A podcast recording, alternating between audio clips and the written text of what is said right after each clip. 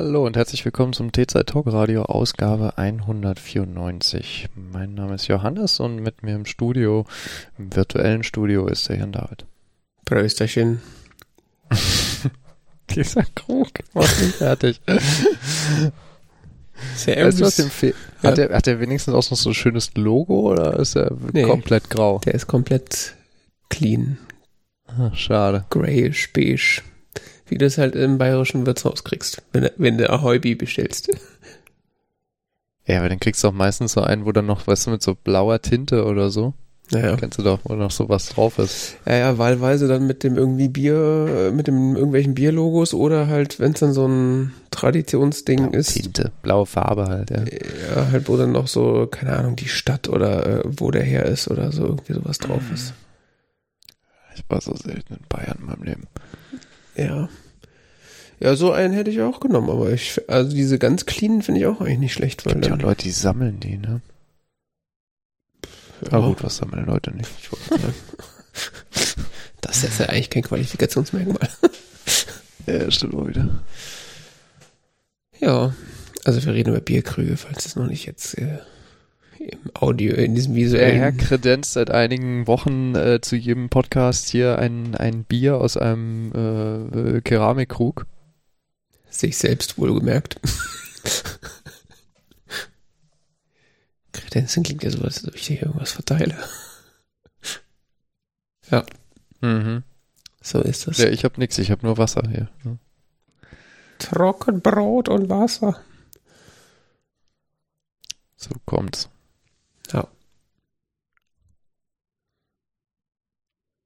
Apropos Wobei ich habe trocken. gerade was genascht, was ich esse. Nein, dazu kommen wir gleich. Mist.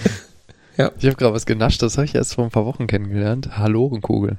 Also Menschen aus Ostdeutschland denken sich jetzt wahrscheinlich äh,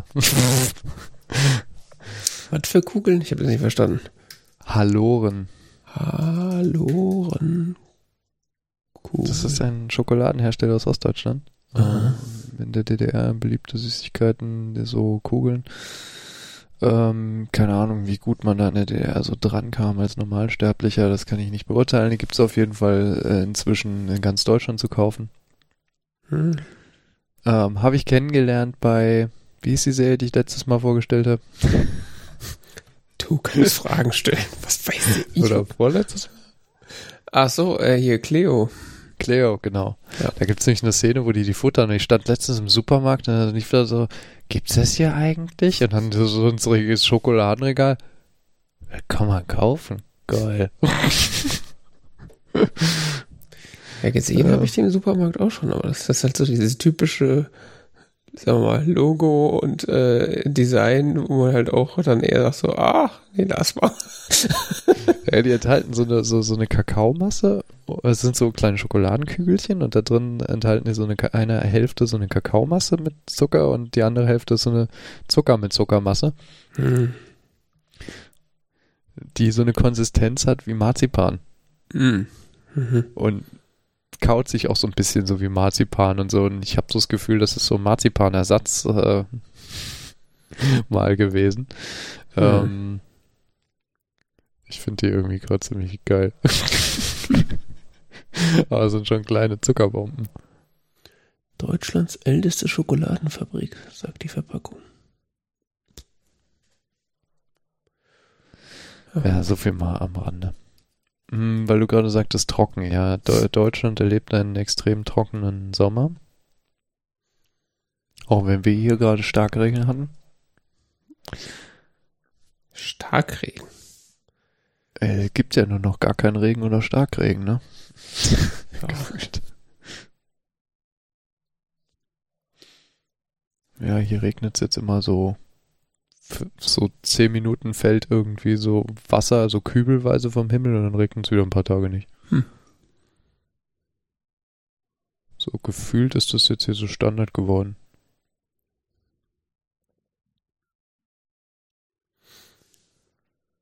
Ja, stimmt schon.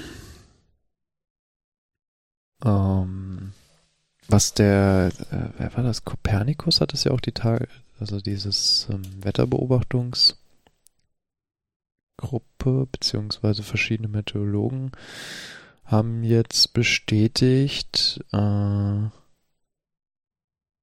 der voran, der gerade vergangene Sommer war der heißeste Sommer, der in Europa je beobachtet wurde. Until now. Und äh, der August war der wärmste August. Hm. On record globally. Hm.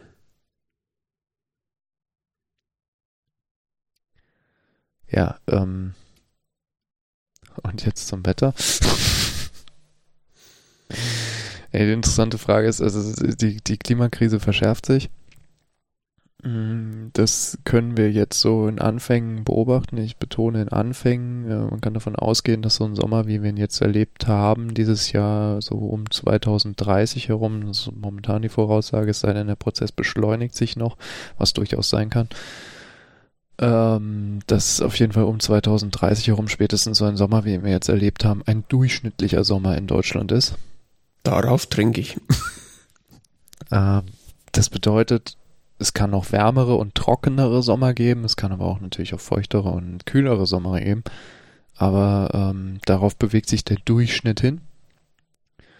Mit all den Effekten, die es im, damit äh, verbunden sind, also Ernteausfälle etc. Äh, das sind Dinge, mit denen die Menschheit umgehen werden muss. Mhm.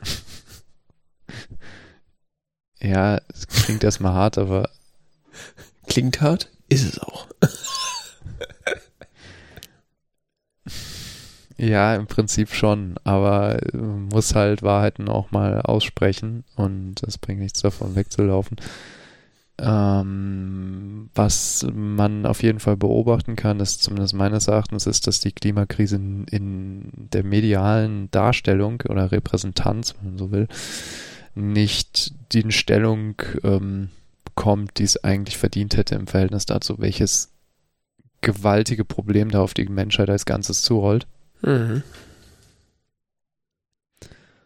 Ähm, wir beschweren uns jetzt hier viel über so, oh, es gibt vielleicht Hungersnöte in Afrika, die es wohlgemerkt schon gibt aufgrund der Klimakrise, oder äh, hier werden Nahrungsmittel teurer oder sonst was. Das ist leider erst der Anfang eines Prozesses, der sich jetzt über mehrere Jahre bis Jahrzehnte, über die nächsten Jahrzehnte verschärfen wird, und zwar von Jahr zu Jahr.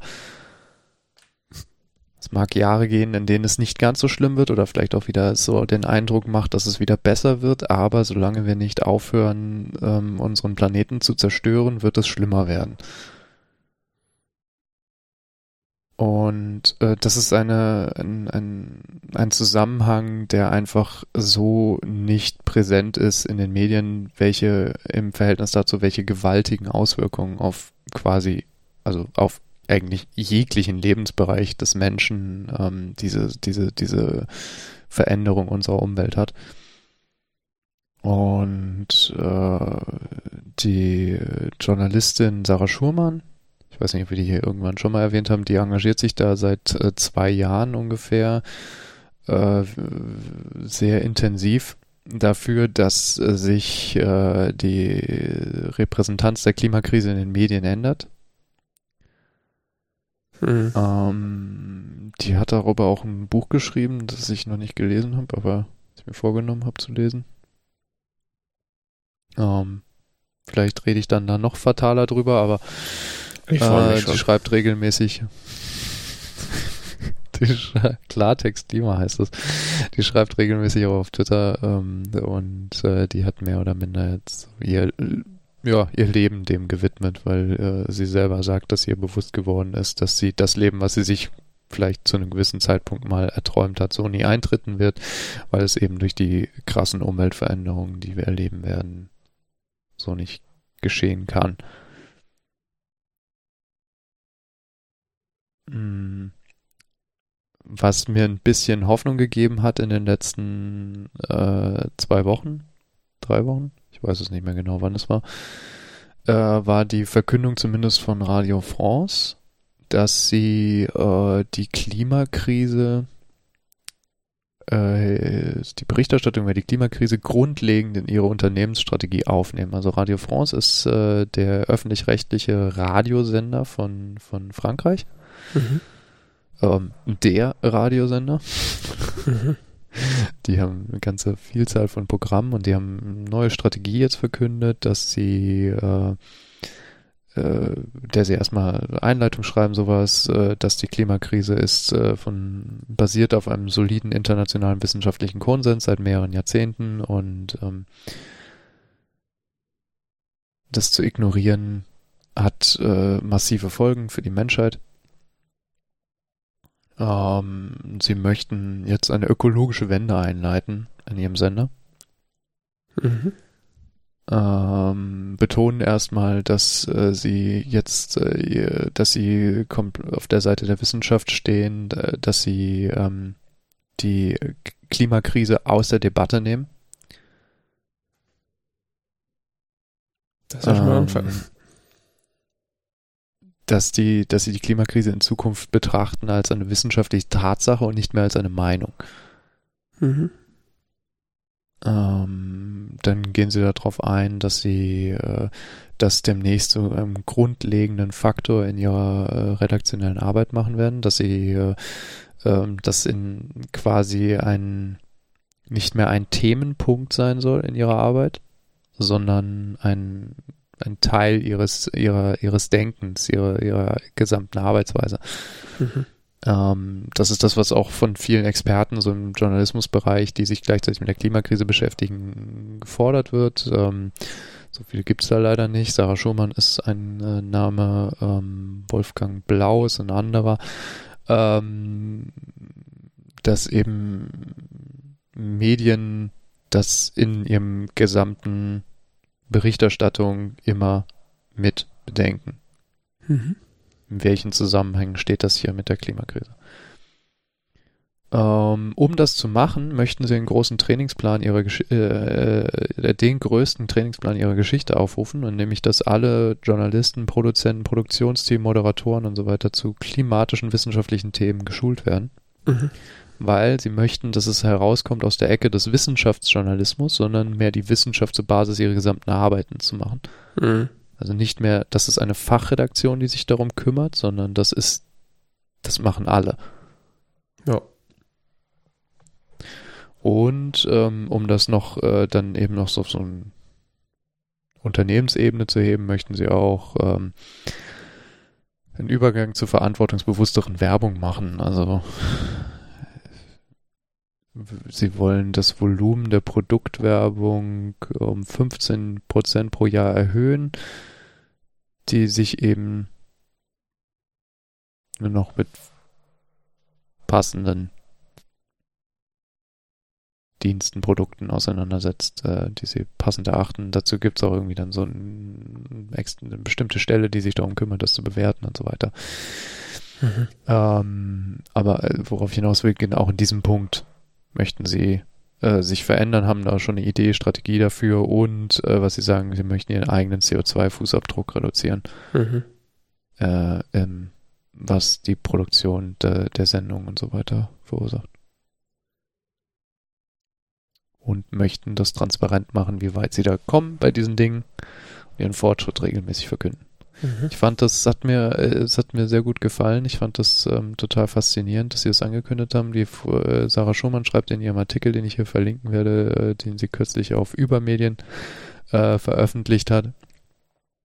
Mm, auch davon, dass RTE, also der äh, öffentlich-rechtliche Rundfunk von Irland, hat wohl vor zwei Jahren oder so schon auch sowas ähnliches verkündet. Das hatte ich damals aber nicht mitbekommen.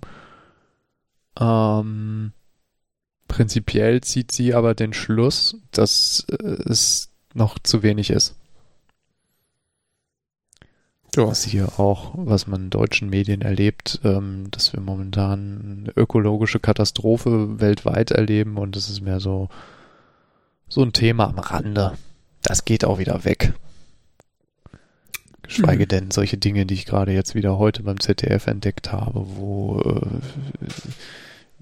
intensiven, sehr emotionalisierenden Beiträgen erklärt wird, dass durch Umstellung auf erneuerbaren, äh, erneuerbare Energien jetzt demnächst äh, massive Blackouts drohen und alle, die das irgendwie verfolgen, ja sowieso alle hirnrissige Spinner sind und oh. oder irgendwelche Träumer, die sich äh, überhaupt nicht mit Technik auskennen. Da hat die Klimaschmutzlobby der letzten Jahrzehnte große Arbeit geleistet, was das angeht. Klimaschmutzlobby, ja, das ist ein Wort von Annika Jöres, ne? Ich weiß nicht. Ich glaube, da hattest du sogar schon mal drüber erzählt.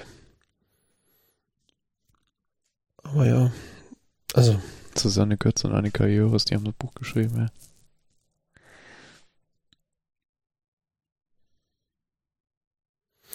Ja, also ist natürlich sehr begrüßenswert, dass äh, dann Fernsehanstalten irgendwie so. Radio. Ach so, ja. Ich wollte Die machen nur Radio. Mein Kopf wollte eigentlich Rundfunk sagen, aber ja. Äh, dass dann entsprechende Medienhäuser äh, wissenschaftliche Erkenntnisse als Basis ihrer Arbeit hernehmen. Das würde man sich hierzulande natürlich zum einen auch wünschen. Auf der anderen Seite frage ich mich immer schon, warum ist es eigentlich nicht Standard in allen Themenbereichen? also, das ist ja auch irgendwie so ein Dauerproblem, also unabhängig jetzt vom Klimawandel, so ein Dauerproblem, dass irgendwie wissenschaftliche Erkenntnisse immer so als Meinung dargestellt wird und äh, keine Ahnung. Ich meine, es wird doch über, äh, kommen auch irgendwie Theologen und Geistliche im Radio zu Wort. Und ich frage so, okay, und dann wann, wann wird der Osterhase interviewt? Also Wofür? Warum? Ja, das stimmt. Also, hätte ich gern für alles, wollte ich damit sagen. Nicht nur für ja, die eine Eines der Hauptprobleme ist tatsächlich, wissenschaftliche Tatsachen als Meinung herauszustellen. Ja, und überhaupt über, über Themen erstmal zu diskutieren, ohne überhaupt von mal vorher festgestellt zu haben, gibt es da eigentlich schon eine wissenschaftlich fundierte Faktenlage so vorher und so. nicht irgendwie erstmal loszuschwadronieren. dann kommt noch Frank Thelen dazu und erklärt einem, warum das eine super Idee ist, das mit den Flugtaxis und dann denkst du ja auch schon so, oi, oi, oi, oi. Der hat sich doch jetzt, der wurde doch irgendwie zerlegt beim, ähm, beim Land, Land, oder? Mhm. Ja, deswegen ist es mir auch gerade im Kopf gekommen. Es hat dann einer mal ihm gesagt, dass er keine Ahnung hat. Was Sie erzählen jetzt Schwachsinn. ja, ähm, ähm, ähm, äh, wie können Sie es wagen mit Ihren Fakten und Ihren logischen Aussagen? Ulrike Herrmann hat ihn zerlegt. Ja, ich habe nur, ich hab nur leider nur das gehört, was sie gesagt hat und seine Reaktion darauf war dann abgeschnitten, aber es ist auch im Grunde egal, weil alles, was Frank Thelen sagt, ist halt einfach nur Geblubber ohne Inhalt. Dieser schöne Satz. Wundert mich nicht, dass sie schon mehrfach pleite gegangen sind. Ja, den habe ich noch gar nicht mitgekriegt. Nicht? Nein, der das hat sie zu ihm. Hat, hä? Der ist doch ein großer Macher und Macher, die. Das hat sie zu ihm gesagt. Das wundert mich nicht, dass sie schon mehrfach pleite gegangen sind, wenn hm. sie ihre wirtschaftlichen Annahmen auf falschen Geldtheorien basieren. Das ist einfach ein großer Macher und Macher fallen auch mal hin, aber die stehen auch wieder auf, verstehst du? ja, nee. Ähm, das, was die EZB gerade macht, macht Inflation. Die feuern die Inflation gerade an.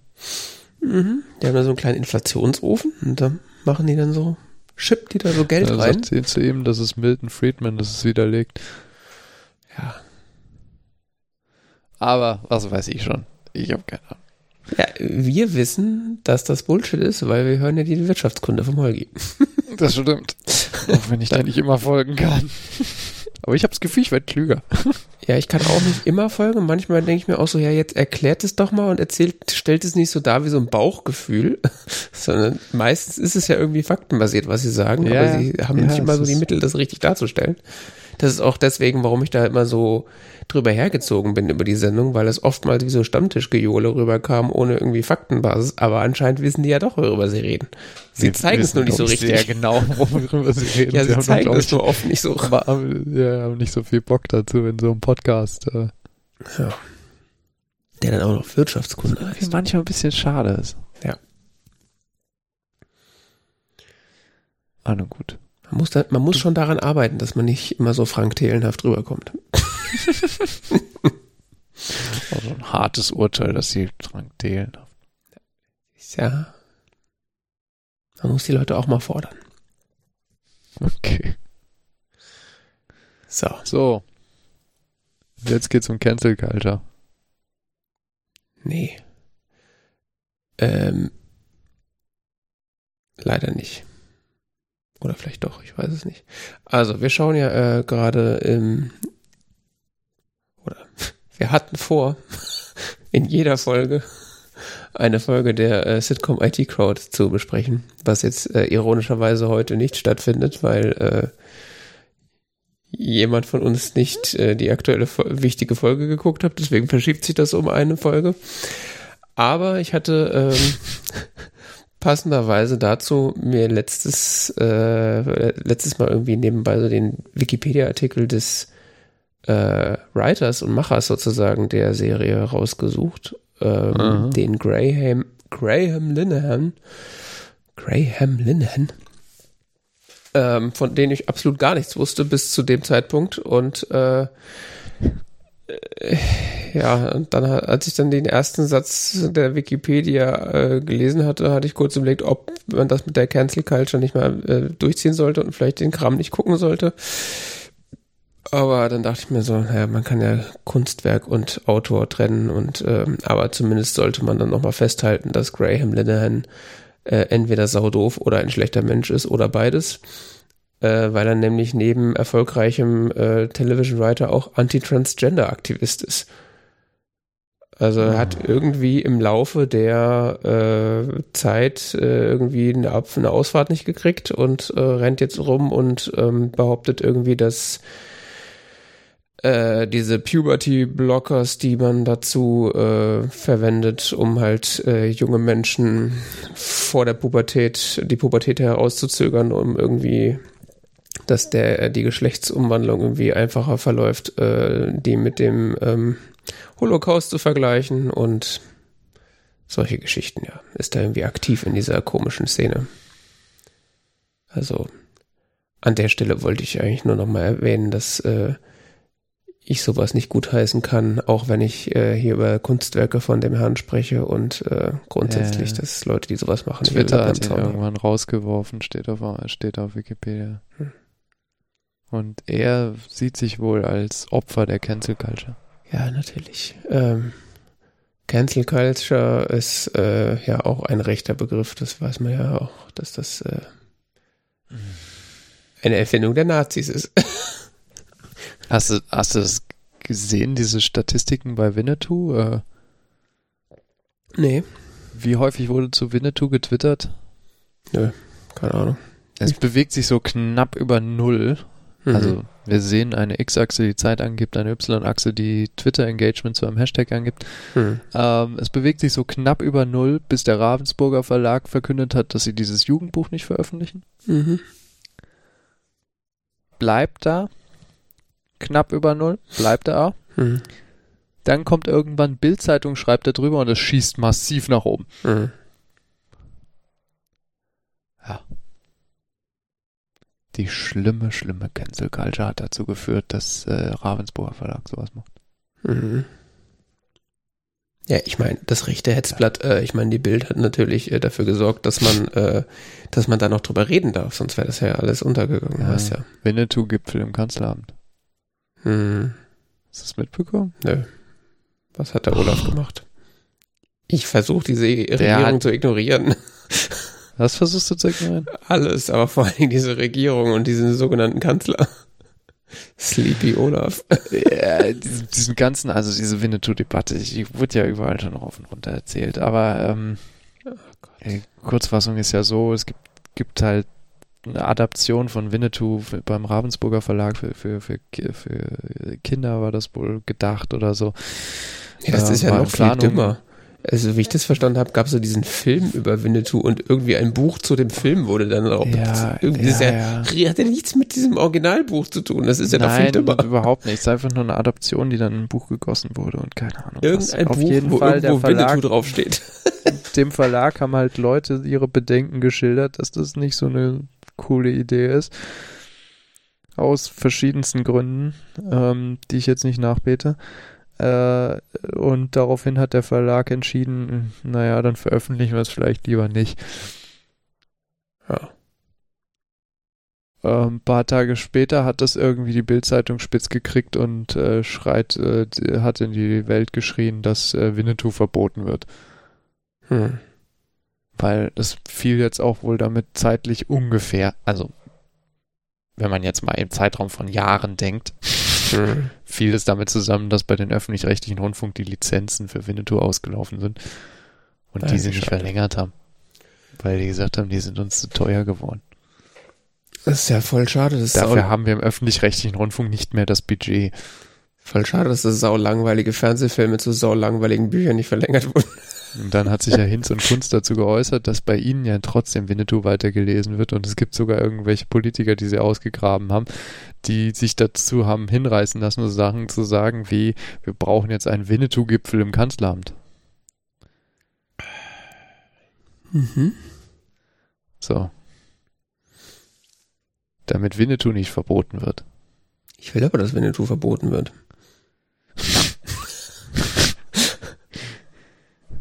Hast du mal das Buch gelesen? Ich hab's versucht, ja. Ja, siehst du, genau. Ich hab's auch versucht. Nachdem mein Vater mir das damals mal so ja. hingestellt hat, so. Ja, hast du 17 Kisten Winnetou. Ich hab's geliebt als Kind. Und ich?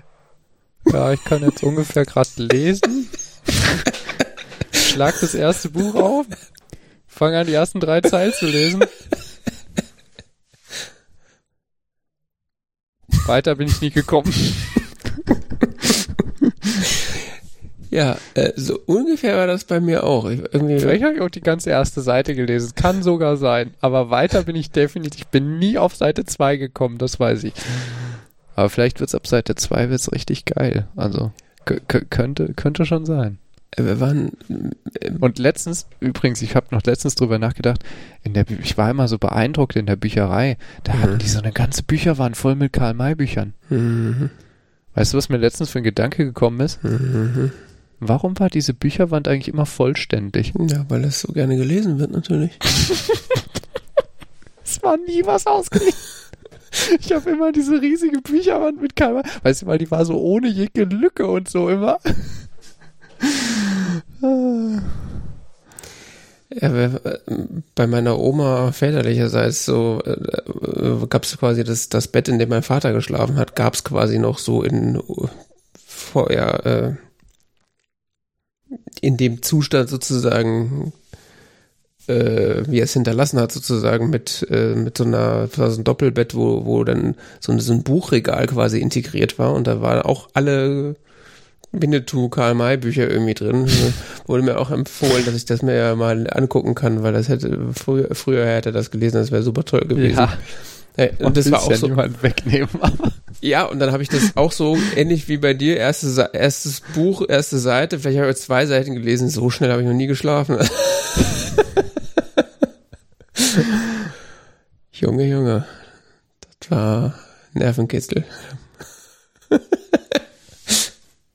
Ja. Ich, also ich glaube, ich habe es sogar noch mal weiter versucht, irgendwie noch ein paar Seiten gelesen. Es war so. Und dann ging Old Shadow in die Wüste und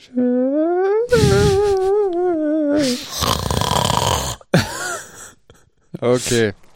Ja, man kann Winnetou aus allen möglichen, kann die Bücher von Karl May aus allen möglichen Gründen kritisieren. Ähm, da gibt es weitaus klügere Menschen, die sich dazu geäußert haben. Hauptsächlich, weil sie irgendwie antisemitisch sind. Aber damit haben wir in Deutschland eigentlich gar kein Problem. Also deswegen verstehe ich die ganze Aufregung gar nicht.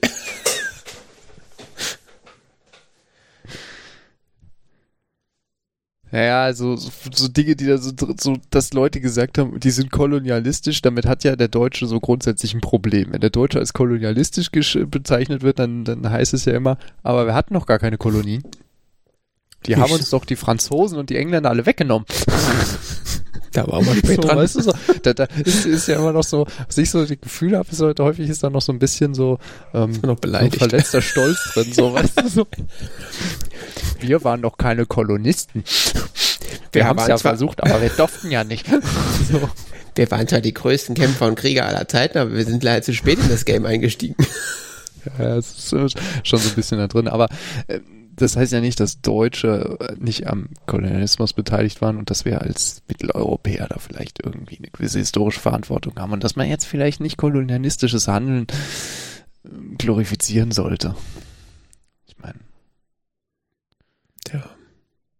Man schreibt ja auch nicht so glorifizierende Bücher über andere schlimme Perioden der Geschichte. Nicht? Vielleicht Millionen Menschen zu Tode gekommen sind. Nun gut.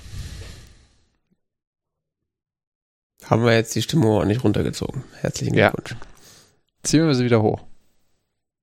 Ich bin gespannt. Zumindest mit meinem Thema. Ich weiß nicht, worauf du mit deinem Thema hinaus willst, aber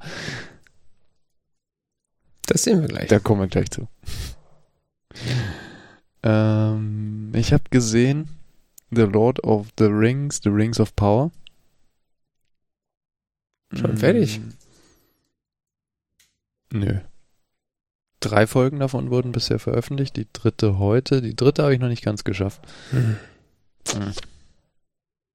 Da war dann leider ähm, Podcast-Zeit.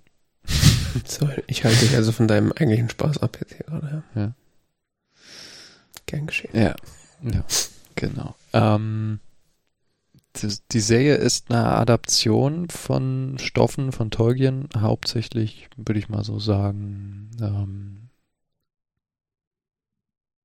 die Anhänge vom Herr der Ringe und Silmarillion. Mhm. Oder, oder, ähm,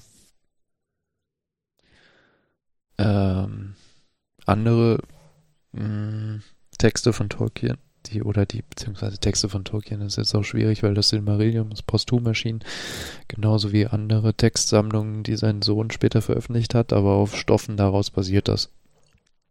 Es ist eine Adaption im Auftrag von Amazon. Ähm, da wurde unglaublich viel Geld drauf geworfen. Hm. Und ich finde, äh, man sieht es dem nicht nur an, sondern es ist auch eine sehr coole, äh, sehr interessante Serie geworden. Hast du es gesehen? Mhm.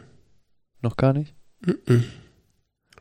Ich konnte mich nicht entscheiden, ob ich zuerst äh, das gucke oder House of the Dragon. Und dann habe ich irgendwie eine Folge House of the Dragon geguckt und äh, bin aber mit, damit auch nicht hinterhergekommen. Und ja, ich habe so eine halbe Folge House of the Dragon geguckt und dann hatte ich keine Lust mehr. Und ah. Dann ja, habe ich gedacht, vielleicht reizt mich Rings of Power mehr und dann habe ich drei Folgen Rings of Power gesehen und Nee, reizen Jetzt. tut mich beides. Ich bin irgendwie nur noch nicht dazu gekommen. Ja, das mit den Drachen, das weiß ich nicht. Das hat mich irgendwie so verwirrt. Drachen gibt's doch gar nicht. Aber Ringe, die unsichtbar machen, das ist natürlich reine Logik. Nee, Rings of Power, ich habe Silmarillion wenigstens gelesen, ich habe den Herr der Ringe gelesen, ich habe die Anhänger vom Herr der Ringe gelesen, ähm, den Hobbit gelesen. Da kenne ich mich aus. Hm. Ich habe sogar jetzt ja erst vor ein paar Wochen ähm, den Herr der Ringe nochmal gelesen. Gottes Willen. Was? Keine Sorge, ich erspare dir das große Review. Ich kann nur sagen, ähm, man merkt dem Buch an, dass es aus den 50er Jahren ist. Ja, I know. Das ist der Grund, warum ich es nie fertig gelesen habe. Es sind sehr viele, sehr stolze Männer, die sehr stolz durch die Gegend ziehen und sehr stolze Kriege führen. Ja. Und stolz darauf. Das ist alles sehr männlich, wohlgemerkt. hm. Die sind alle sehr männlich. Mhm. Ähm, ja, wenn ich sage, das ist eine Adaption von Tolkiens Stoffen, es ist nicht so, die nehmen sich einige Freiheiten heraus, was so äh, die Erzählung, äh, sie passt nicht so richtig zusammen bisher vom, von äh, den Zeitverläufen, die ich so kenne. Ähm, es spielt, es spielt ähm, in, in Mittelerde, es spielt wohl im zweiten Zeitalter, aber das gibt irgendwie nicht so richtig Sinn. Ähm, wenn man das weiterguckt und dann sieht, welche Charaktere auftreten. Ähm, wie gesagt, sie nehmen sich da einige Freiheiten raus, was so die Zeitverläufe angeht, ähm, welche Orte dann auftreten, Numenor, um das mal zu nennen. Mhm. Aber ich finde es sehr cool. Okay. Ich habe so, ja, weil was meines Wissens Tolkien wollte, war so ein, so ein Sagenstoff schreiben. Mhm. Ähm, und äh, ich finde das sehr interessant, wie sie mit diesen Stoffen umgehen und daraus etwas machen, was durchaus irgendwie meines Erachtens so in diese, in diese Kontexte passt. Aber es ist so ein bisschen was Eigenes. Mhm. Und ähm, die äh, bisher, wie es geschrieben ist, finde ich sehr cool. Es treten Figuren auf, die man kennt, es treten Figuren auf, die man nicht kennt, es gibt äh, treten Figuren auf, die sie komplett erfunden haben. Ähm, ersten Trailer, den ich gesehen hatte, da taucht ja auch schon Galadriel auf. Mhm. Ich dachte eigentlich, dass da sie da ich noch eine Hauptrolle spielt, oder? Ja, tut sie auch. Okay. Die spielt eine zentrale Hauptrolle in der Serie. Oh was auch schon ähm, sehr interessant ist, so eine junge Galadriel äh, zu sehen, die äh, mal eine größere Rolle hat, außer nur so die eine Frau im Film zu sein oder die eine von zweien oder so. Die im Hintergrund steht und mächtig aussieht. Und selbst das haben sie noch dazu geschrieben in diesem Film übrigens. Das musste ich wieder an das tolle Video denken, oder das wir schon mal gesprochen haben, dieses äh, eine Frau redet mit einer anderen im, im Herr der Ringe-Universum. Dieses 19-Sekunden-Video. Mami? Directed by Peter Jackson. ja, genau. Ähm, ich sag mal so. Im Buch ist es schlimmer. Mhm. Ich meine, im Film tritt ja wenigstens noch so eine Arwen oder so auf, ne? Die, die kommt da ja ein paar Mal vor.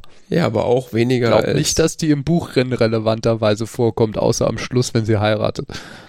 Ja, das hat mich nämlich tatsächlich an dem ersten Film so gestört, oder also gestört in Anführungszeichen, weil ich nämlich, glaube ich, das erste Buch gelesen habe, bevor der erste Film rauskam und dann diesen Film gesehen habe, so, was macht denn diese Arwen da und was ist sie da so viel im Vordergrund? Sie kommt doch in dem Buch kaum vor.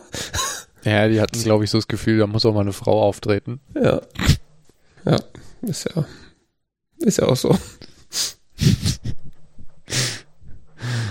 äh, ja, im, im, im Herr der Ringe ist es mehr so, es gibt eigentlich, Arwen tritt am Ende mal auf, im Sinne von, dass sie da heiratet. Es gibt die, es gibt die, ähm, wie heißt sie, die aus Rohan.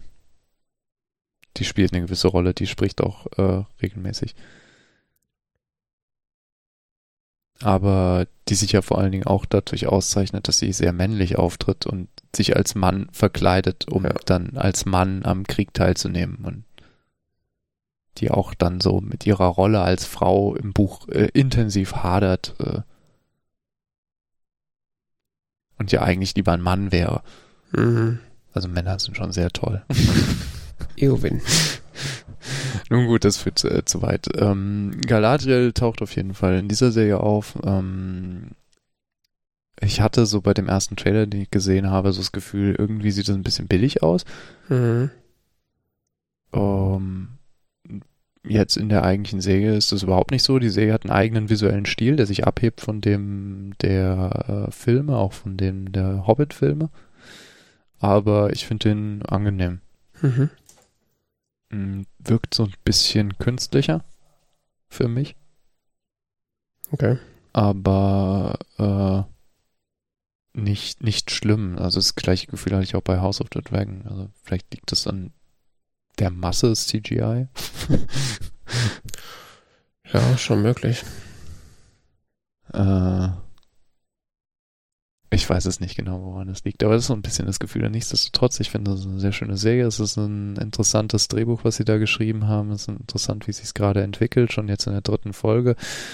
Ähm, es gab auch so ein uh, What to Expect this Season Trailer. Mhm. Der war sehr interessant, weil dann so da dam dam dam große Dinge hier bam bam und ähm, Figuren treten auf, die man auch kennt, wenn man nur die Herr der Ringe-Filme gesehen hat. Nicht nur Galadriel, sondern auch andere Namen werden da genannt und tauchen eventuell auf. Ähm, es ist interessant. Ich bin gespannt, wie es weitergeht. Mhm. Ja, zu dem äh, visuellen Stil hat der Herr Marco Rische ja auch schon ein Video gemacht, ganz am Anfang, als der erste Trailer rauskam, der Nerdkulturmensch. Mhm. der dann darauf verwiesen hat, dass, äh, weil zu dem Zeitpunkt wurde dann über, darüber, glaube ich, diskutiert, dass der Trailer so aussieht, als wäre, also das würde irgendwie alles so ziemlich billig aussehen und irgendwie gar nicht so wie Herr der Ringe. Und äh, seine Theorie, die er dann auch relativ gut unterfüttern konnte, war dann, dass das Color Grading scheiße ist. Und er hat dann den Trailer oder Teile des Trailers nochmal neu in seinem Video gezeigt, eigentlich mit, dem, mit einem ähnlichen Color Grading wie die Herr der Ringe-Filme. Und dann sah das Ganze komplett anders aus und auch gleich viel Herr der Ringe-mäßiger. Das war irgendwie sehr witzig. Äh, ja, das, das ist ein Color, okay. Also ich weiß, ich hab, weiß nicht, ob sie noch was gemacht haben. Das ist jetzt nur, nur basierend auf dem ersten Trailer, der irgendwie von einem Jahr oder von einem halben Jahr rauskam. Es sieht nicht aus wie Herr der Ringe. Es sieht ein bisschen anders aus. Von den Kulissen her und so passt es durchaus zusammen. Mhm. Mm, aber ja, tatsächlich von den Farben, vom Licht und so sieht es anders aus. Aber ich persönlich finde es äh, stimmig in sich. Mhm. Und mich hatte auch jetzt die Handlung äh, so gefesselt, dass es ähm, mich nicht, es hat mich nicht abgelenkt oder so. Es mhm. ist, äh, ja, das Video hieß, warum die Ringe der Macht so billig aussieht. Mhm. Das äh, verlinke ich am besten auch nochmal. Das war nämlich. Ich hatte nicht das Gefühl, dass die Serie jetzt billig aussieht. Wirklich nicht. Also da waren ganz, ganz großartige ähm, Shots äh, so drin, wo man ja, so, das, wie gesagt, das ist basiert auf man, diesem man ersten sieht Trailer. So das, man, man sieht das Geld. Ja. ja, das war basierend auf diesem ersten Trailer und das, äh, vielleicht haben sie es auch schon längst gefixt und das ist so einfach nur, aber so als Zeitdokument fand ich das ganz interessant. Es Vielleicht gibt so Filmaufnahmen von Galadriel, wo man so richtig sieht, so, Alter, da haben die Zeit und Geld reingesetzt, um so, so eine drei Sekunden Szene zu drehen. Ja, wundert einen, dass sie da noch Geld für hatten, nachdem sie irgendwie wie viel Milliarden für die Rechte ausgegeben haben. die haben ja auch unfassbar 250 viel. Millionen. Ja, okay. Aber ist aber dafür, dass sie überhaupt nur die Rechte bekommen haben, daraus eine Serie zu machen, ist schon noch echt asozial viel Geld. Also 250 Millionen für die Rechte und haben sich committed, eine Billion für fünf Staffeln auszugeben. Hm. Also eine Milliarde Dollar zu Deutsch. One Billion, eine Milliarde. Hm. Das würde es die teuerste Fernsehserie aller Zeiten machen. Ich bin gespannt. Also gucken wollte ich es, wie gesagt, auch noch. Ich bin nur noch nicht Ja, ich bin gespannt, ob die Handlung damit geht, weil, wie gesagt, die werfen ziemlich viele Sachen zusammen, die eigentlich über mehrere Jahrtausende passieren. Ja, gut. Ähm, so wie Tolkien es geschrieben hat, aber ähm, bisher passt. Also ich habe so ein bisschen die Befürchtung, dass ein bisschen zu viel da reinpacken, aber schauen wir mal. Mhm. Das ist so meine Befürchtung bisher. Ja. Okay. Ja. Äh, ich habe noch eine Kleinigkeit, die ich ähm, so nebenbei irgendwie äh, konsumiert habe die letzten Wochen immer mal wieder. Und zwar gibt es den YouTube-Kanal äh, Mr. Wissen to Go. Ich weiß gar nicht, ob der schon immer irgendwie Funk war. Ich glaube nicht. Nee. Ähm, den hatte ich früher auch mal so ein bisschen ignoriert, weil das irgendwie alles immer so ein bisschen billig aussah, wo wir gerade beim Thema sind. ähm, und der macht ist aber mittlerweile äh, äh, gebührenfinanziert, wie es so schon heißt. Und da gibt es so einen Unterkanal von ihm, der heißt äh, Mr. Wissen to Go Geschichte. Und äh, über den bin ich irgendwie so in letzter Zeit immer wieder gestolpert, ähm, weil ich weiß gar nicht mehr. Ich habe irgendwie immer mal wieder so Themen zu zu gewissen Themen irgendwie äh, gegoogelt und äh, dann sind mal wieder so Videos von ihm hochgepoppt und da gibt es immer so relativ nette, so 15 bis 20 Minuten Videos, die so einen Geschichtsaspekt irgendwie zusammenpassen. Also was ich jetzt ganz interessant zuletzt fand, war irgendwie die Geschichte von Bayern oder die Geschichte von Preußen. So alles so Sachen, die man in der Schule schon mal irgendwie mitgekriegt hat oder im Zweifelsfall auch einfach verpasst hat, weil warum auch immer. Ähm, ja, ist jetzt keine irgendwie Glanzleistung an irgendwie Zusammenfassung oder irgendwie ja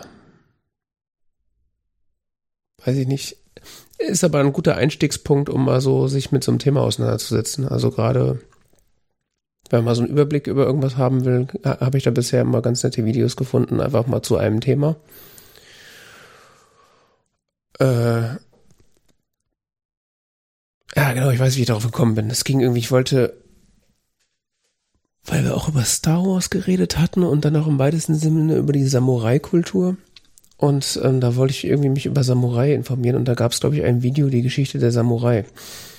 Und äh, das hatte er ganz irgendwie ganz nett zusammengefasst. Und das war dann so ein Einstiegspunkt für, für das Thema. Und dann wie der Algorithmus halt so ist, schlägt er einem halt immer wieder auch andere Videos vor zu ähnlichen Themen oder überhaupt. Und dann habe ich immer zwischendurch mal so Videos davon geguckt und ich finde, das kann man sich ganz gut angucken. Vor allen Dingen. Geschichte studieren. Keine Ahnung. Ich glaube auch nicht, dass er das irgendwie alleine macht. Ich glaube eher, dass das so ein. Nee, natürlich nicht, aber. Dass er da eine Redaktion hat neuere, neueste und Technikgeschichte im Karlsruher Institut für Technologie studieren. Okay.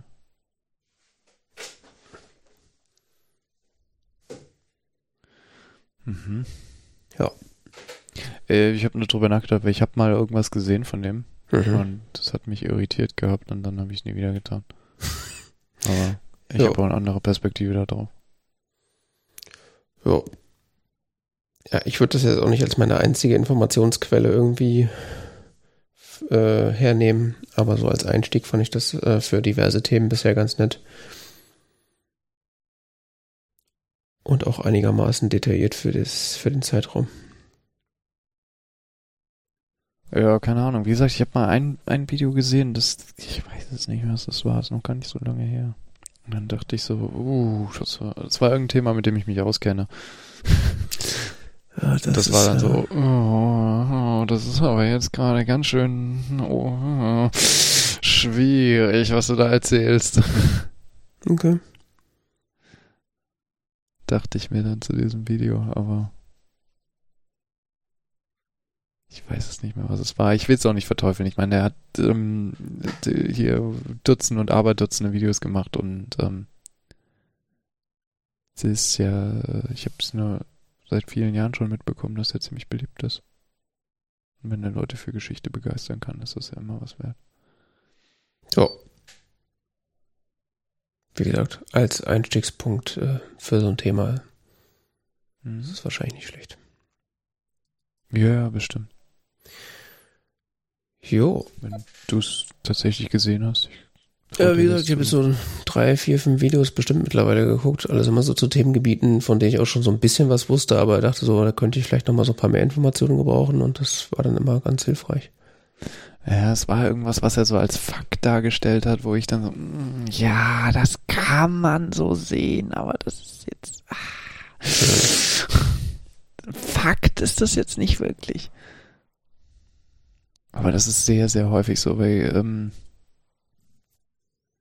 ähm, historischen Darstellungen in Dokumentationen, Reportagen, mhm. überall. Also es werden, es werden immer noch sehr viel in solchen Medienformaten historische Zusammenhänge als Fakten dargestellt, so im Sinne von, als wären die, die sind so quasi so erwiesen und nicht als, wie man in modernen Geschichtswissenschaft eben Perspektiven auf die Geschichte eröffnet und ähm, versucht nur noch zu, darüber zu diskutieren, wie bestimmte Dinge gewesen sein könnten. Es gibt natürlich dann bestimmte Fakten wie, keine Ahnung, Stadt so und so wurde dann und dann angegriffen oder so. Das ist ein historischer Fakt, aber warum das jetzt passiert ist, warum bestimmte Menschen bestimmte Entscheidungen getroffen hat, darüber können wir uns ein Bild machen. Hm.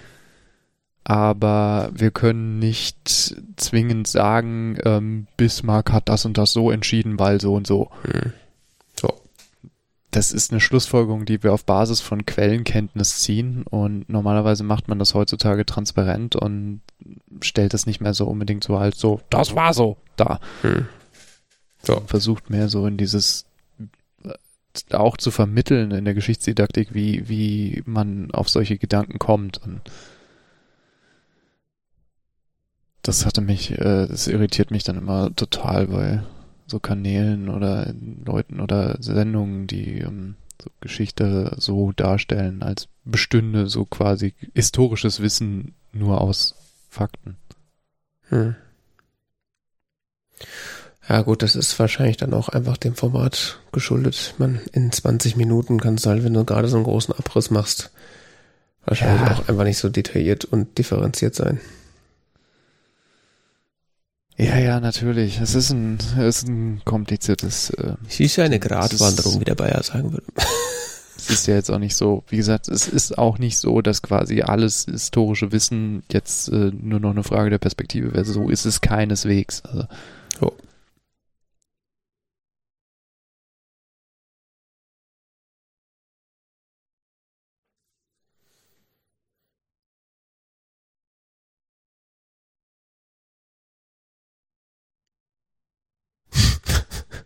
Was ist los?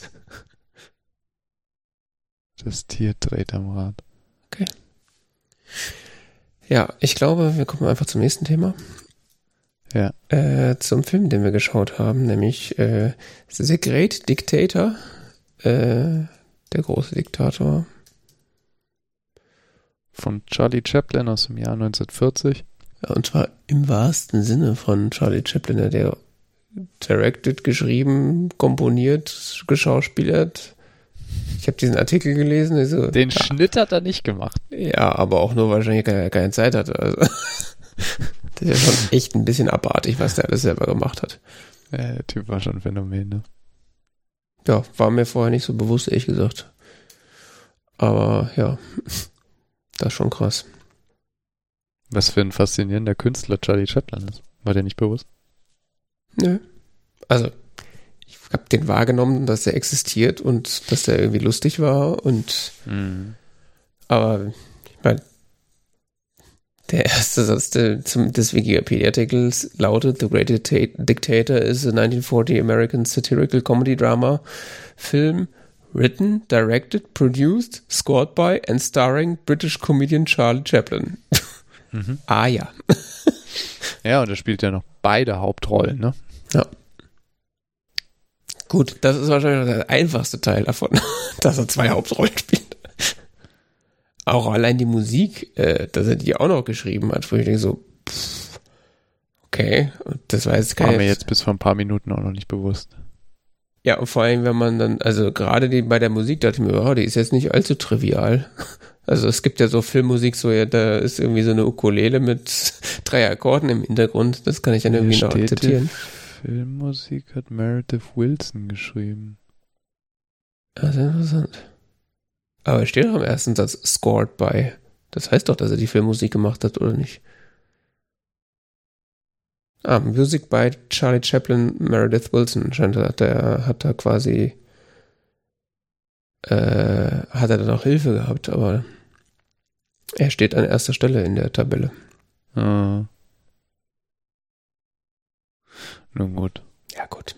Ähm, darauf müssen wir uns nicht versteifen. Ja, von 1940. Äh, heißt Von also, 1940. Ähm, die Produktion des Films begann sechs Tage, nachdem Großbritannien ähm, dem Deutschen Reich den Krieg erklärt hat. Mhm. Mhm. Interessanter Zeitpunkt. Mhm. Äh, ja, worum geht's? Äh,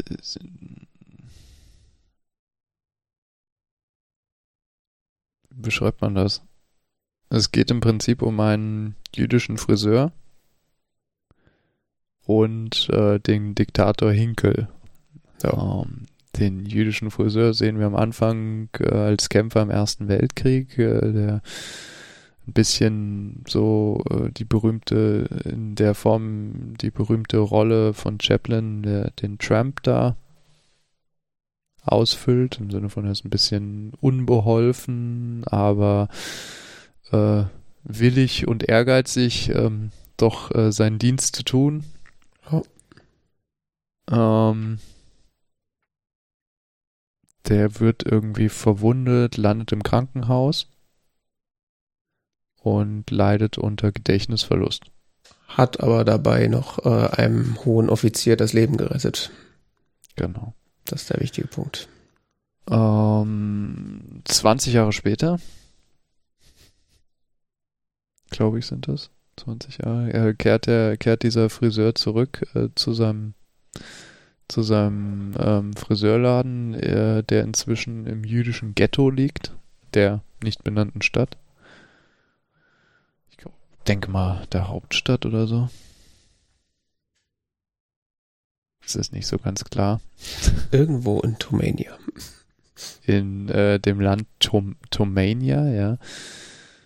Ähm, in dem inzwischen der Diktator Adenoid Hinkel herrscht, mhm. der ähm, zufällig, wie uns am Anfang äh, in dem Vorspann genannt wird, zufällig äh, dem jüdischen, ähm, dem jüdischen Friseur sehr ähnlich sieht. Mhm. Und der halt für Leute, die den Film nicht gesehen haben, eindeutig eine Parodie auf Hitler ist. Genau. Nochmal für Dumme erklärt. Ja, der Film zeigt uns dann ähm, das Leben von diesem Friseur im Ghetto und gleichzeitig immer wieder ähm, Lebensszenen aus dem Leben von Adenoid Hinkel mhm. äh, mit seinen Kumpanen äh, Herring, ähm, ein dicker Mann, der wohl eine Parodie auf äh, Herr Göring ist und Garbage, äh, einem dünnen Mann, der wohl eine Parodie auf Goebbels ist. Ähm, womit sich Hinkel hauptsächlich rumplagt, ist äh, die große Frage, soll er das Nachbarland Austerlitz äh, erobern oder nicht? Mhm. Äh, währenddessen erlebt äh, der Friseur im Ghetto die wachsende Unterdrückung durch die Stormtroopers äh, und auch Verfolgung. Ja. Mm, die Sache eskaliert ein bisschen, als der ähm, der Offizier, den der äh, Friseur im Ersten Weltkrieg gerettet hat, ist ähm, im Film inzwischen in hoher Gunst bei Hinkel, mhm. verfällt aber in der Gunst Mhm. Wird verfolgt. Ja. Äh, versteckt sich im Ghetto. Interessanterweise. Äh, wird aber schließlich dort entdeckt und zusammen mit dem Friseur, den, äh, der ihn, wenn er ihn versteckt hat, äh, kommt er ins Concentration Camp. Ja. Ins KZ. Ähm, auch wohl aufgrund äh, diesem Plans ein Attentat auf Hinkel auszuführen. Weiß ich nicht genau. Auf jeden Fall äh, währenddessen äh, der dann im, da im im im KZ sitzt, äh, wird äh, Hinkel besucht von seinem äh, Diktatorfreund, äh, wie heißt der, Benzino Napaloni. Mhm. Das ist ein toller Name. Offensichtlich eine äh, Parodie auf Benito Mussolini. Hm. Ähm, wir erleben einen Wettstreit der Diktatoren äh, mit vielen Witzen darüber, wer jetzt der Größere ist und es eskaliert im Streit darüber, wer jetzt eigentlich zuerst Osterlitsch einnimmt. Hm. Oder wer da jetzt einmarschieren darf und ähm, keine Ahnung, irgendwas mit so einem Vertrag passiert hat. Ich weiß es nicht genau, ich habe es nicht so richtig kapiert. Das ist ja, Napaloni hat doch äh, seine eigenen Truppen schon an die Grenze von Austerlitz äh, positioniert und äh, will dann, dass das äh, Hinkel einen Vertrag unterschreibt, dass er irgendwie äh, nicht angreift und dann äh, dafür äh, Napaloni seine Truppen abzieht. Ja. Glaube ich. Aber es ist auch am Ende nicht so wichtig. Also. Es ist, es ist nicht so wichtig, ja.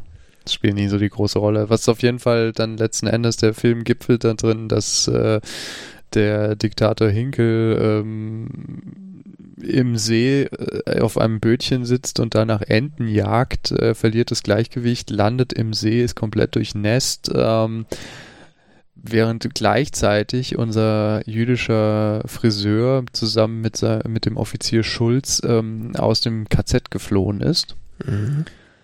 Nun wird Hinkel versehentlich aufgrund seiner deutlichen äußeren Ähnlichkeit äh, verwechselt mit dem entflohenen jüdischen Friseur und verhaftet, mhm. während hingegen ähm, der jüdische Friseur für Hinkel gehalten wird und äh, beim Parteitag die Rede hält. Genau, beziehungsweise bei der nach der vollzogenen Invasion von Austerlitz. Also es ist Ach, Entschuldigung, ich beim Parteitag, ja. ja. Hast du viel Leni Riefenstahl geguckt, mein Freund? Äh, du hast ja vorhin gesagt, Leni Riefenstahl. Da habe ich in den Leni Riefenstahl-Film reingeguckt. Und ja, also die haben, haben ja quasi dann äh, Napaloni ausgetrickst sozusagen und so hinterrücks, so under the radar Austerlitz. Äh, genau, ja, das hatte ja Gabitsch vorgeschlagen. Genau.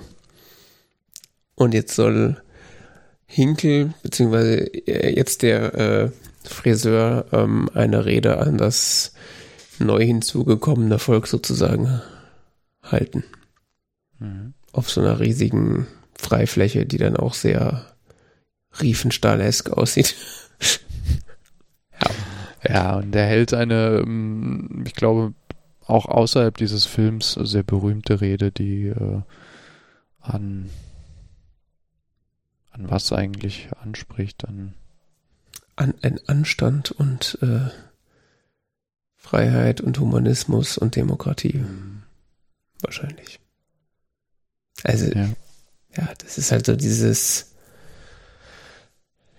Impassioned speech for brotherhood and goodwill, encouraging soldiers to fight for liberty and unite the people in the name of democracy. Das werden wahrscheinlich Menschen, der, die, äh, oder Anhänger von FDP und CDU nicht gerne hören, aber das ist eine antifaschistische Rede. das ist nämlich ein genau. Antifa-Film. Genau. gibt es auch auf YouTube und so in tausendfacher Ausführungen mit emotionalisierender Musik hinten dran. Ähm, ja. Ist nämlich recht beeindruckend. Mhm. Ja, ja. ich glaube, um gleich mal in die Einordnung zu gehen, äh, dass der Film eigentlich auch nur ein Vehikel ist für Charlie Chaplin, um diese Rede an die Menschheit Findest weiterzugeben. Also ohne den, ohne den Film. Fast zwei Stunden Film gucken, um nur um diese drei Minuten Rede zu gucken. Äh, ja, das ist, da drehst du mir jetzt das Wort im Mund rum. Ich will nicht sagen, dass dieser Film dadurch irgendwie weniger wert ist, aber ich glaube so, das ultimative Ziel dieses Films ist, diese Rede so prominent wie es geht irgendwie dem Zuschauer zu darzustellen, ja, weil ich, damit endet der Film ja auch quasi. Das ist ja so der große Gefühl, Höhepunkt. Die, die, die Rede ist so, ist so das i-Tüpfelchen, also. Hm. Was dem quasi nochmal so, einen, so einen ernsten Unterton gibt. Und so. Ja. So im Sinne von, das ist jetzt hier nicht nur was zum Lachen, sondern ja. das ist hier jetzt was Ernstes. Für Dovis, die die Message nicht verstanden haben, jetzt nochmal in klaren Worten. Faschismus, nix gut. ja. Ja, interessanter Film. Äh, ich bin schwer beeindruckt in jeglicher Hinsicht. Vor allen Dingen ob der äh, Bildqualität und der Kameraführung. Mhm. Also für einen Film von 1940 hat der mhm. unfassbar klare und äh, sauber gefilmte Bilder. Also mhm. diverse Filme, die später kamen, sehen deutlich schlechter aus und sind deutlich weniger eindeutig in ihren Bildern. Ich weiß nicht, ob das einfach daran Liegt dass das irgendwie eine gut restaurierte Kopie war? Oder keine Ahnung. Also es ich, sieht wirklich sehr gut aus. In jeglicher Hinsicht. Ja, es ist, ist komplett scharf, ne? Also. Ja, komplett scharf und auch irgendwie die Kulisse sieht auch an, nur, also normalerweise hast du bei solchen Produktionen ja immer irgendwie, siehst du sofort, dass der Hintergrund nur gemalt ist oder dass die Kulisse, wenn du da hustest, fällt alles um. Aber das das siehst du da zwar auch, dass das keine echten Panzer sind oder was auch immer, aber es ist deutlich besser gemacht als bei vielen anderen Filmen. Und ich habe letztens so einen alten Heinz Erhardt-Film gesehen mhm. und da gibt es so eine Szene, da läuft, der, läuft jemand so aus einem Zimmer raus und knallt so die Tür zu und mhm. du siehst so, wie die Wand wackelt. Mhm. also echt nur so eine dünne, du siehst so im Wackeln, dass es nur so eine ganz dünne Holzwand ist. Ja. Ja, solche Sachen. Und die dann, so, sowas wird ja normalerweise noch verstärkt dadurch, dass man dann heutzutage die Filme nochmal neu abgescannt hat und dann irgendwie in so einer höheren Auflösung die, die schauen kann. Äh, und das. So wie bei alten Star Trek-Folgen, ne? Zum Beispiel. Und das tut dem Film aber überhaupt keinen Abbruch. Also ich habe den jetzt in Full HD gesehen und der war knacke scharf und der, die Hintergrund, die Kulissen sehen alle top aus. Also da siehst du ja, so, man erkennt natürlich, dass es Kulissen sind, aber sie sehen so gut aus, dass sie die Immersion nicht brechen. Also ganz viele ja. alte Filme haben ja das Problem, oder mit denen habe ich zumindest das Problem, dass die, die Immersion gebrochen wird und dann man immer denkt, so, ja, das ist ja irgendwie so Laienschauspiel, irgend so ein billiges Theater. Aber das wirkt tatsächlich einfach wie ein, wie ein guter, solider Film. Mhm. Also das ist mir so direkt ins Auge gesprungen. Und auch so Kameraführung und so, wie man von einem Bild zum nächsten kommt. Also, wenn ich dann so manche Verfolgungsszene im, in der Obi-Wan Kenobi-Serie denke und das damit die Verfolgungsszenen aus dem Film vergleiche, das ist ein mhm. himmelweiter Unterschied. Das ist einfach, da haben einfach Leute, die wissen, wie man eine Kamera bedient, so Sachen geplant, wie Leute irgendwo langlaufen durch irgendwelche Kulissen. Das ist einfach es funktioniert einfach. Hm. Ja, ist ein interessanter Film insgesamt. Ähm, Chaplin hat gesagt, man wurde äh, sehr häufig mit Hitler verglichen. Äh, aus verschiedenen Gründen. Okay. Ähm, sie haben, sind tatsächlich äh, nur vier Tage auseinander in ihrem Geburtsdaten. Mhm. Ähm, sie haben eine ähnliche Statur. Oh, Chaplin hat den gleichen Bart hm. getragen wie Hitler. Und ähm, sie waren beide ziemliche Nobodies, die es irgendwie zur Welt rumgeschafft haben. Okay. Äh, und äh, das hat wohl Chaplin auch mal gesagt, dass er muss das quasi machen. Äh, es ist, es ist tatsächlich interessant, also wie, wie irgendwie ähnlich er auch wirkt. Also wie, wie, ähm, wenn er diesen Adenoid Hinkle spielt, wie er äh, so, so Manierismen oder so, die man von Filmaufnahmen von Hitler kennt. Mhm. Wie er die imitiert, ne? Und auch so ein bisschen auf die Spitze treibt. Ja so dass man tatsächlich über irgendwie in diesem Film über Nazis lachen kann. Mhm. Wenn dann wieder dieser Herring auftritt zum Beispiel, der ein sehr gefährlicher Mensch war, die, die Vorlage Göring. Mhm. Aber Herring ist so ein Nichtskönner, der irgendwie da tausend Orden schon hat und irgendwie nicht so richtig auf die Reihe kriegt. Und das ist herrlich. Genauso dieser Garbage, der offensichtlich an Goebbels orientiert ist, der so ein bisschen wie so Schlangenzunge da die ganze Zeit agiert. Mhm. Aber ich finde immer noch das, das, größte Highlight, also die zwei größten Highlights sind ähm, bei den Hinkel-Szenen auf jeden Fall dieser Tanz mit der Weltkugel. Ja. Nachdem quasi Hinkel von Garbage überzeugt wurde, er könnte ja bald Diktator der Welt werden, mhm. führt Hinkel einen, im Privaten einen Tanz mit einem, mit einer Weltkugel aus, die ungefähr so groß ist wie er und offensichtlich äh, so, so ein Luftballon, der so groß ist wie er und äh, einen Globus abbildet. Mhm. Ähm, führt er einen abstrusen Tanz zu einer sanften Musik aus. Mhm. Was eine so abstruse Szene ist. Ja.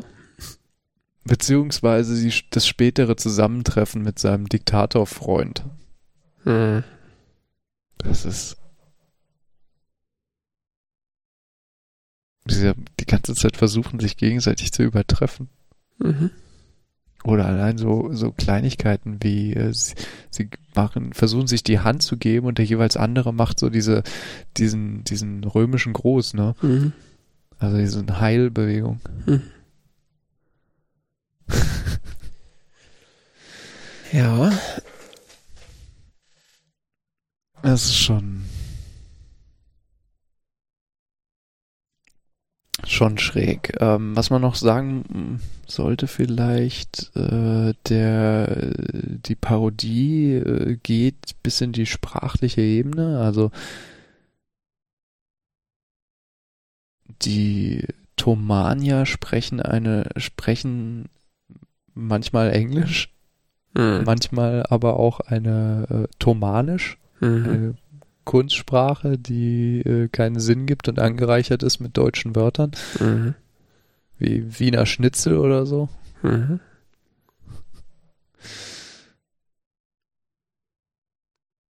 Oder so tollen Begriffen wie Stonk. Mhm.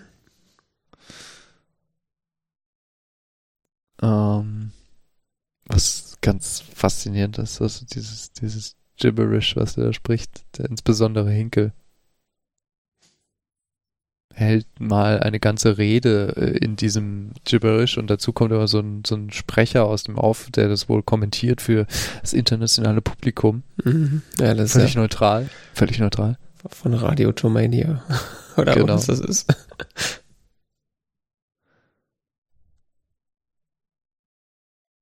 Das äh, sehr faszinierend ist. Ja, die große Frage ist so, ist, Darf man so Witze über Nazis machen? Ich glaube, soweit ich weiß, hat Chaplin nach dem Krieg gesagt, hätte er das so gewusst, wie krass die Verbrechen der Nazis waren, hätte er den Film nicht gemacht. Hm. Ja, das hatte ich auch jetzt gelesen in dem Wikipedia-Artikel, dass zu dem Zeitpunkt noch nicht so klar war, was da in den KZs eigentlich passiert. Ja. Ja, ist also die Frage, darf man Witze über Nazis machen, ist so ein bisschen also früher habe ich die Frage nicht verstanden, weil es war so, warum soll man da keine Witze drüber machen? Also das ja, man, also solange man quasi die Nazis dabei bloßstellt und nicht ihre Opfer, finde ich, ist das alles kein Problem. Und das äh, tut der Film ganz vorzüglich, äh, Nazis vorführen. Ohne sie dabei irgendwie.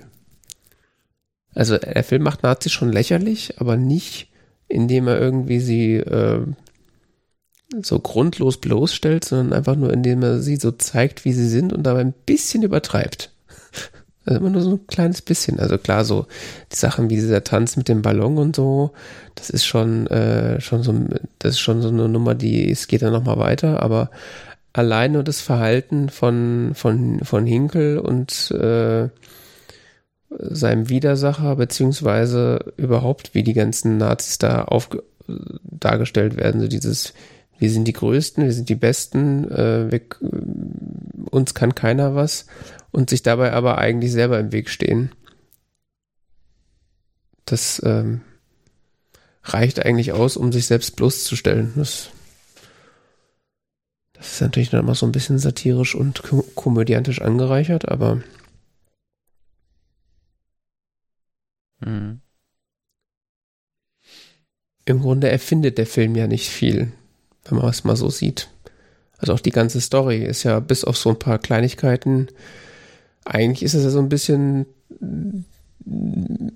ja, so die Lebensgeschichte Hitlers. Ich meine, er ist ja auch irgendwie im Ersten Weltkrieg hat er sich ja irgendwie freiwillig gemeldet und ist dann im Zweiten Weltkrieg äh, groß rausgekommen. So, das zeichnet ja alles so ein bisschen diese Geschichte nach. Und so die Motivationen dahinter sind ja auch immer wieder zu erkennen. Also, ja, keine Ahnung. Also ich finde, über Nazis Witze machen ist, glaube ich, notwendig. Um darzustellen, wie bekloppt das Ganze eigentlich ist.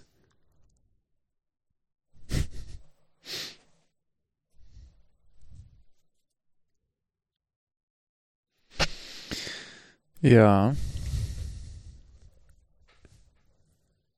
Ich finde, der Film gibt ja immer noch mal eine andere Perspektive auf das Ganze. Ich meine, so als Deutscher hat man sowieso dann ein ganz besonderes Verhältnis zu. mhm. noch anders als jetzt Amerikaner oder Briten. Und, und auch immer während dem, also während der Film so lief, habe ich mich auch mal gefragt, so, ja, das ist zwar eine Satire, aber es ist auch sehr nah an der Realität. Und wenn man so sich das vorstellt, kann man das eigentlich gar nicht glauben, dass sowas wirklich passiert ist. Weil es einfach.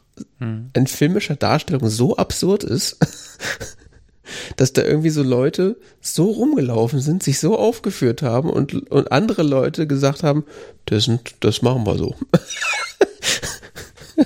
das ist einfach äh, Wahnsinn. Ich meine, diese Gestalt von Hinkel ist ja bis auf dieses verballhornte Deutsch und so und so ein paar extra Manierismen, dass es noch ein bisschen lächerlicher wirkt, ist es ja eins zu eins so, wie Hitler sich selber dargestellt hat. Das ist ja. Hat wohl was in der Zeit angesprochen. Mhm. Man heute wahrscheinlich nicht mehr so machen, aber.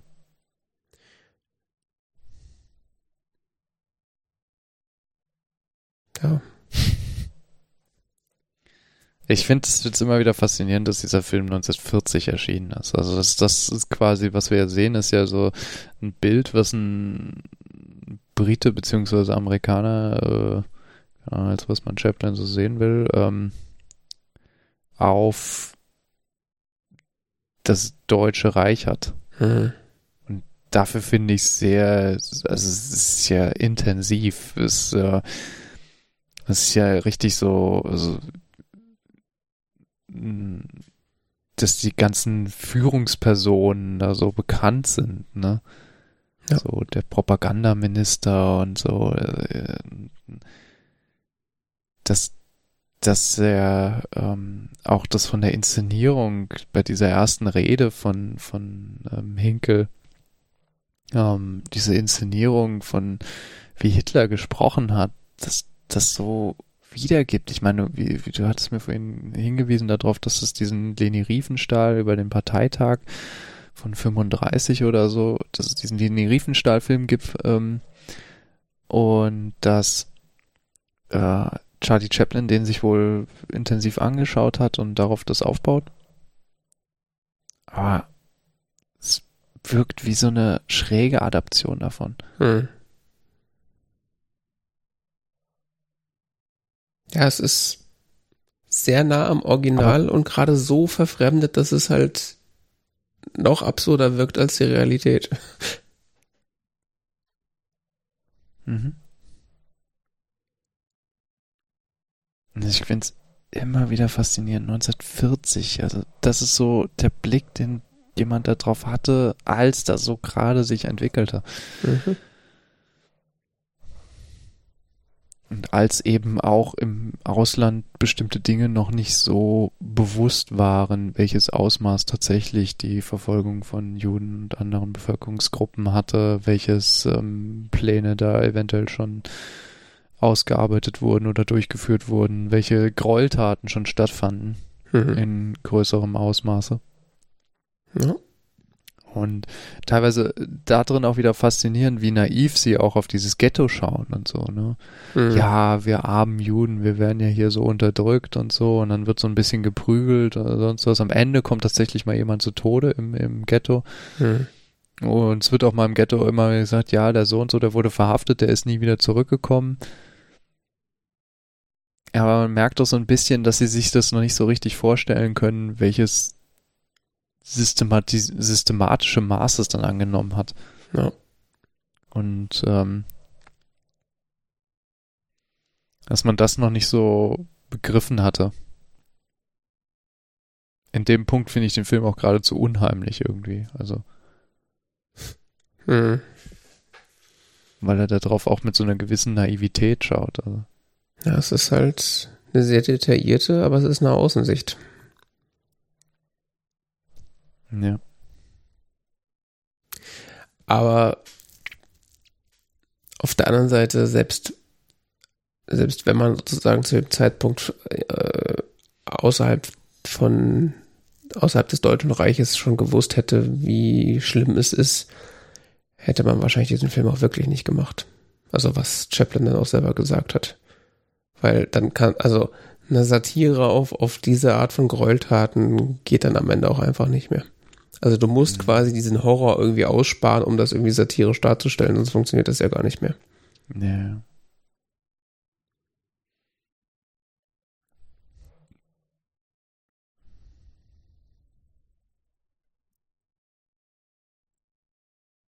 Nun gut. Ja, interessanter Film. Ist äh, wirklich. Auch ich finde ihn sehr sehenswert. Also. Ja, also ich habe äh, vorhin äh, im Vorgespräch gebeichtet, dass ich zwischendrin eingeschlafen bin beim Schauen, aber äh, das lag keineswegs am Film.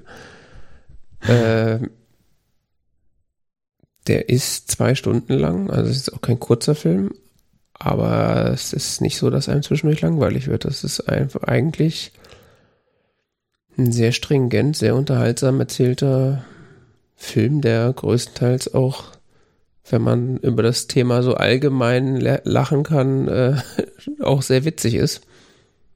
Ja, Im Verhältnis zu modernen Filmen hat er teilweise so, ist er sehr ruhig erzählt. Hm. Aber ähm, das ist keineswegs unangenehm bei diesem Film. Also da gibt es andere klassische Filme, die sind, da muss man mehr Ruhe und Geduld mitbringen. Mit diesem geht es eigentlich, denke ich, so ist mein Eindruck. Ja, ne. Auf jeden Fall ein unterhaltsamer, gut gemachter Film. Mhm. Meines Erachtens einer der besten Filme, die es gibt. Ja. Ja, viel dagegen sagen kann man irgendwie nicht, ne? also ich finde das Ende ein bisschen abrupt. Also ich hätte mir vielleicht noch irgendwie so ein, aber das, also um mal auf meiner, Theo, an meiner Theorie festzuhalten, dass, dass, dass äh, die Hauptaufgabe des Films ist, diese Rede zu transportieren, ähm, mhm. ist das Ende natürlich perfekt, weil das dann das Letzte ist, was man sozusagen als äh, Rezipient dann mitbekommt, mitge mitgegeben bekommt. Ja. Aber so aus einer dramaturgischen Sicht ist es natürlich dann auch wiederum sehr ruckartig zu Ende. Also es hätte auch noch so ein bisschen, es hätte noch weiter erzählt werden können irgendwie, was dann passiert ist, aber vielleicht will man das ja auch gar nicht. Und ich habe mir die ganze Zeit auch bei dem Film gedacht, dass es vielleicht so ein früher Versuch ist, der Kunstschaffenden ähm, da so ein Gegengewicht gegen den Faschismus äh, durch Kunst zu, zu bieten, sozusagen. Ja, natürlich. Warum also. Nicht? Irgendwie, also ich, ich verstehe, warum er den Film gemacht hat. Es ist irgendwas, darauf musste man ja irgendwie reagieren, ne? Ja. Was sich da abgezeichnet hat. Ja.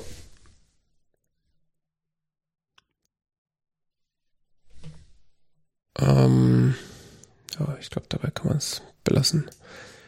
Ähm, ja, das nächste Mal, wie schon angekündigt, äh, schauen wir dann die zweite Folge von IT Crowd und die dritte. ja. Um da mal den, äh, nicht hier den Zug zu verlieren, ne? Ah. Ähm, genau, und weil er gerade äh, äh, erschienen ist, sozusagen auf äh, Streaming-Services und Plattformen, ähm, haben wir uns dazu entschieden, mal was Leichtes zwischendurch einzustreuen und äh, ähm, Thor Love and Thunder zu schauen. Mal busy was Modernes. Was hat der eigentlich für eine Laufzeit? Wahrscheinlich wieder zweieinhalb Stunden, ne? Wahrscheinlich, ja. Von zwei Stunden lang irgendwelche Kämpfe sind, wo irgendwelche Typen sich prügeln. 100, 119 Minuten. So. Ja, siehst du. Ist aber eigentlich für so einen Marvel-Klopper-Film kurz. Also. Ja, die werden ja jetzt wieder kürzer. Hm. ich bin gespannt. Ja, ich, ich auch. sehr Widersprüchliches gehört. Mhm. Aber ich meine, es ist von Taika Waititi und den äh, Ragnarok fand ich auch ganz nett. Von daher, so schlimm kann es schon nicht sein. Und wenn doch, Ta dann Taika, dem, dem Macher von Jojo Rabbit und so. Mhm. Ah, dann wird es auf jeden Fall unterhaltsam. Ja. Der hatte den Aber letzten ja auch schon gemacht. Den, den äh, Thor Ragnarok hat er auch schon gemacht. Ach, echt? Mhm. Okay. Deswegen war ja Thor plötzlich dann so flippig und lustig im Vergleich zu vorher. Mhm. Ja. er hat so einen ganz besonderen Stil, der, mhm. der Mensch. Ja. Ja, wie wir den dann fanden, äh, hört ihr dann nächstes Mal. Mhm. Genau. Gut, dann war das jetzt seit Folge 194. Ähm, ich denke, wir bedanken uns für die Aufmerksamkeit und äh, ihr könnt uns eine Freude tun, wenn ihr uns bewertet auf iTunes.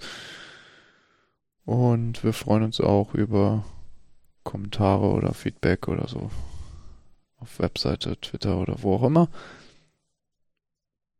Ja. Hm. Dann bis zum nächsten Mal. Bis zum nächsten Mal. Tschüss.